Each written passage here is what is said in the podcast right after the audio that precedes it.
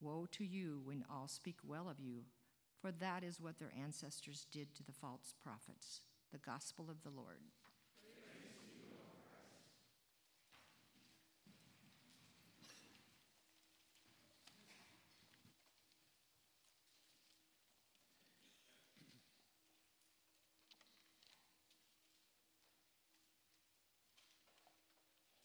Let us pray.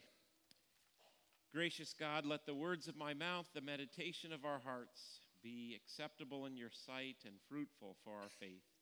We pray this in Jesus' name. Amen. I have a friend that I know, um, and when we read scripture together, he is often um, convicted he's, he often struggles when we hear in the Bible, and certainly in the New Testament, talk about the rich and the poor. The text he struggles the most with is that one where Jesus tells the rich man to sell everything and give it to the poor, and the rich man leaves, you know, and despairing. He struggles with it because as he looks at his life and probably standards of economy from biblical times, he sees himself as rich. And he wonders, well, where am I in this equation? When in Mary's Magnificat in the Gospel of Luke, it talks about leaving the wealthy no part, he wonders, where am I in this picture? And I love that he struggles with it because he's letting Scripture do what Scripture does get into our lives and make us ask that question where are we? It's kind of like I remember in Mr. Geiger's class in sixth grade. And we'd show up, and you know, you get your homework assignment, and you're told to read this chapter or that chapter, and, and most of the time you did it, but once in a while he would give that great what? Pop quiz. Do you remember? Maybe you didn't have this experience, but do you remember when you didn't read the chapter? And you look down at that piece of paper and you have no idea, no idea. It's a rotten feeling. Sometimes when we hear Scripture read and when we read Scripture, and, and maybe for us, in what would probably a middle class or upper middle class um, neighborhood or community. When we hear this talk that Jesus often embarks on about the rich and the poor, it might be a little bit like looking at that test, like my friend does, and he goes, Wow, I'm toast. Well, let's see if we can do good biblical exegesis this morning. You ready to work a little bit here? You know, get the cobwebs off of the whole week of sitting around doing nothing. Know. Because we do need to ask ourselves when Jesus talks about the poor and when he talks about the rich, how do we translate that into our world and our culture? We talk about first, you look at what the Bible meant in its original context, and then you talk about what it means in our context. This is basic hermeneutics, as we call it, or exegesis, letting the text you know come out to us versus us reading our stuff into the text so i spent a ton of time this week doing word studies and reading you know, historical, cultural stuff of Jesus' day. I've got, a, I've got way too much material that way that I could read, and I just got immersed while I sit around watching, was sitting around watching it snow. Reading about what it meant in biblical times, and certainly in Jesus' time, to be poor or to be rich. Because, of course, it's all a matter of what you compare yourself to. When I was in Ethiopia, a pastor was um, looking at moving there to teach, and I was impressed by that. He was going to bring his whole family, four kids and his spouse, and he was going to go and teach at a school there in Ethiopia, in Addis Ababa. And, and so we went, we were looking, the person I was with, they, we were kind of, we did a little housing search Well, the, the nicest neighborhood looked like a neighborhood here that would be probably considered a poor neighborhood. So, so you know, how do we translate this into our time and what does it mean for us? So, so here's the deal. I did a ton of searching and there's a commentary called the Social Science Commentary. It's from Augsburg Fortress and a couple authors named Rohrbaugh and Malina and they talk about poverty and wealth in these terms. Now, I wish they'd have given a few more footnotes where they get all their information, but hey, they're scholars, so we'll take their word for it, right? But it's interesting. This is what they say. Essential to understanding poverty is the note in Jesus' time is the notion of limited good. In modern economies, we make the assumption that goods are, in principle, in unlimited supply. If a shortage exists, we can produce more. If one person gets more of something, it does not automatically mean someone else gets less. Uh, my mom and dad ran a business, a small business. I got to watch it go every day. They provided goods and services, and people paid them for those goods and services, and they did a really super job, and they worked really hard, then they got more money because they provided more goods and services. And that wasn't a sense that in doing that, they had stolen something from someone else, or they had taken part of the pie that someone else wasn't going to get.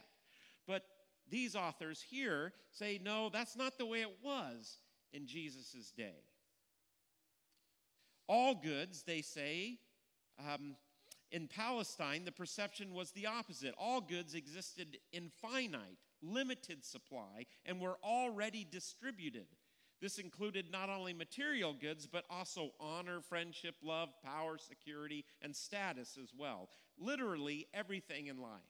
Because the pie could not grow larger, a larger piece for anyone automatically meant a smaller piece for someone else. An honorable person an honorable man would thus be interested only in what was rightfully theirs and would have no desire to gain anything more, that is, to take what is another's. Profit making and the acquisition of wealth were automatically assumed to be the result of extortion or fraud. The notion of an honest rich man was a first century oxymoron. To be labeled rich was therefore a social and moral statement as much as an economic one. It meant the power or capacity to take from someone weaker what was rightfully not yours. Being rich was synonymous with being greedy. By the same token, being poor was to be unable to defend what was yours. It meant falling below the status at which one was born. It was to be defenseless without recourse. And he goes on and looks at how in Luke, oftentimes the poor are linked with the blind, the lame, the outcast, etc. They all go together sometimes when Jesus talks, in the, especially in the Gospel of Luke. So, what do we do with that? So, in essence, what these authors are saying in Jesus' time, the rich meant greedy and the poor meant imprisoned, knocked down. How do we translate that to our lives? Most of us, from biblical standards, are rich. Does that mean we're greedy? Does that mean we've taken what was someone else's?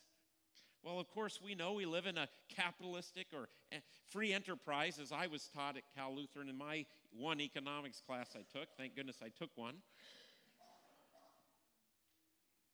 That it doesn't work that way. And I can say I know a lot of people who are quite wealthy who are not greedy. In fact, they give more generously than I can even put my brain around sometimes. You know, for instance, in our um, in our current situation, I mean, does Amazon come into your life and say, you must buy your product from us and take our money from us? Well,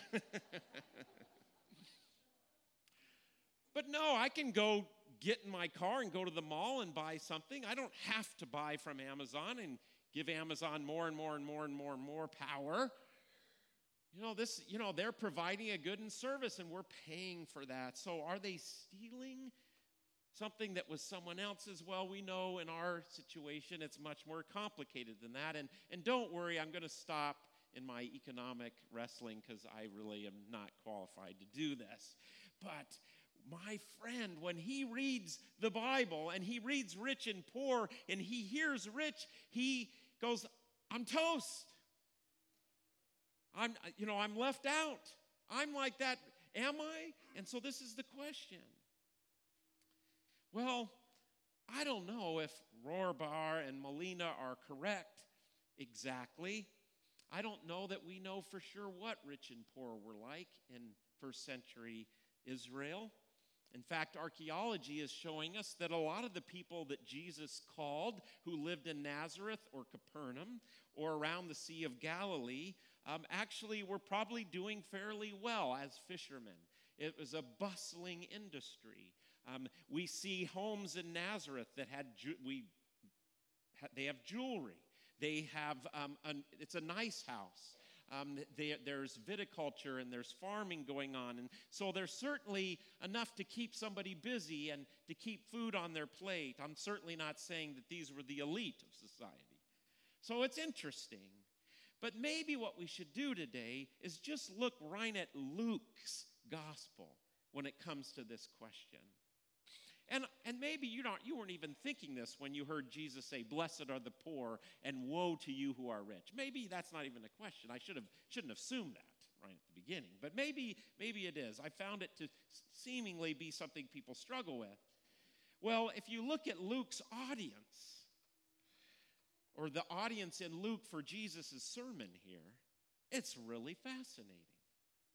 So far, Jesus has called a Levi, Levi, who is a tax collector who is wealthy, who is thought to be outcast because he's a sinner, because he's a tax collector, not because he's poor.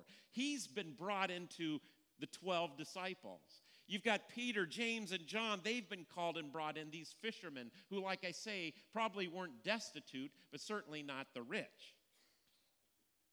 And then who else is coming to be Jesus' disciples? Who else is in the audience that hears this sermon? Well, people are coming who are sick, people who are coming who are oppressed by evil spirits, people who are coming, they are desperately in need of help.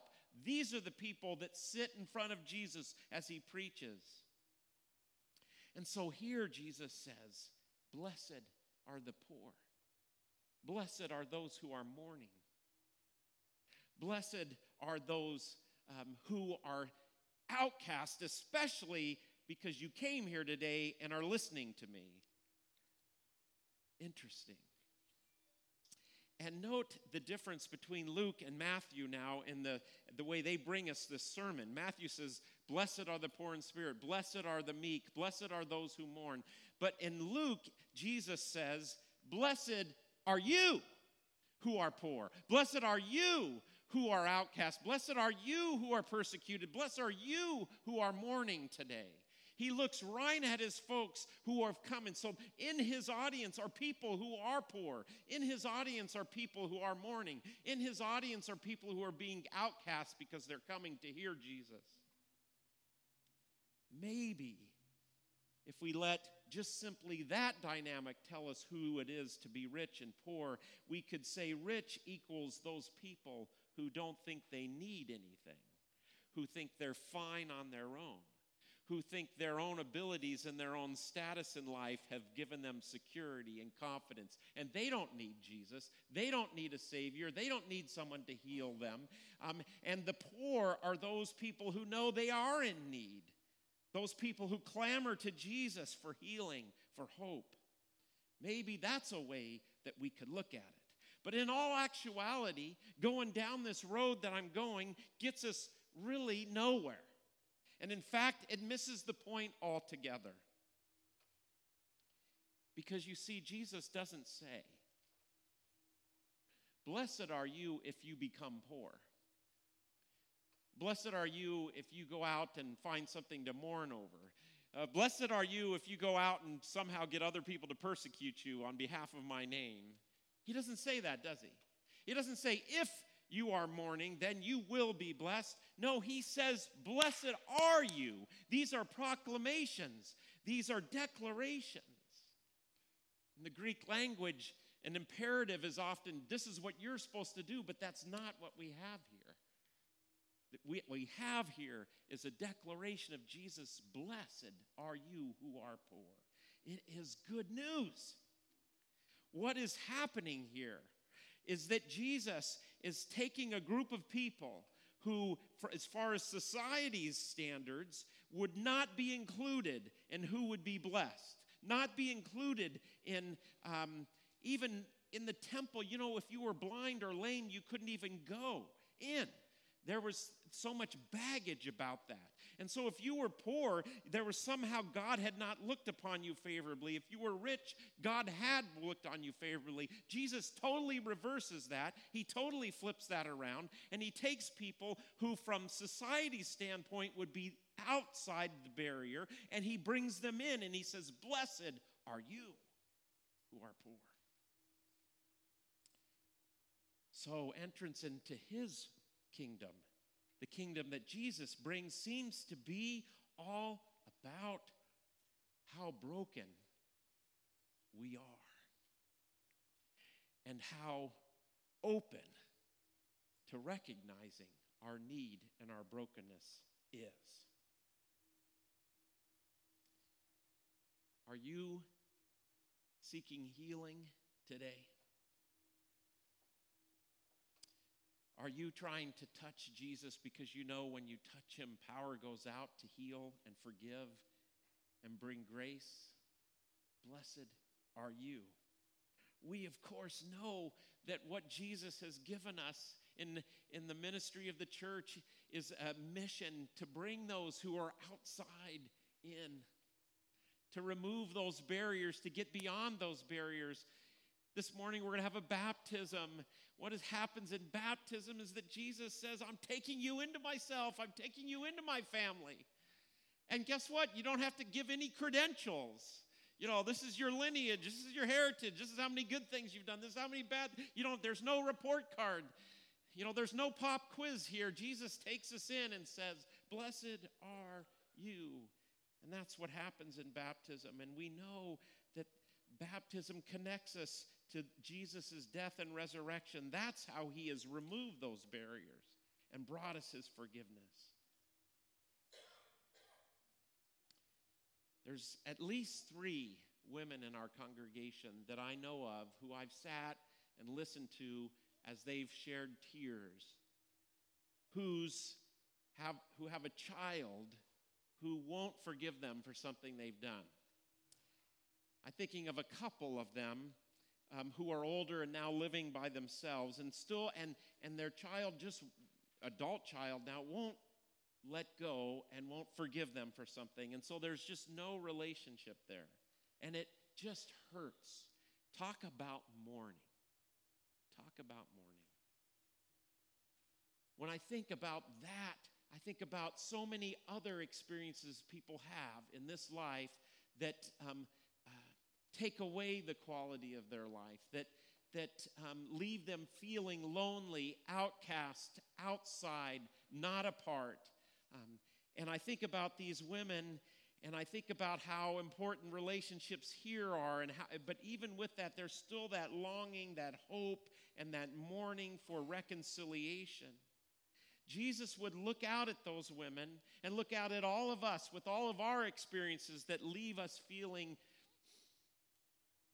broken, left out. And he would say, Blessed are you who mourn. You will, you will be comforted. Jesus says, Blessed, and he brings us in that word blessed into himself. I, I have another friend, he's kind of a big guy. And man, I just love it when he gives me a hug because it's just like, whoa. There's no uh, escaping it.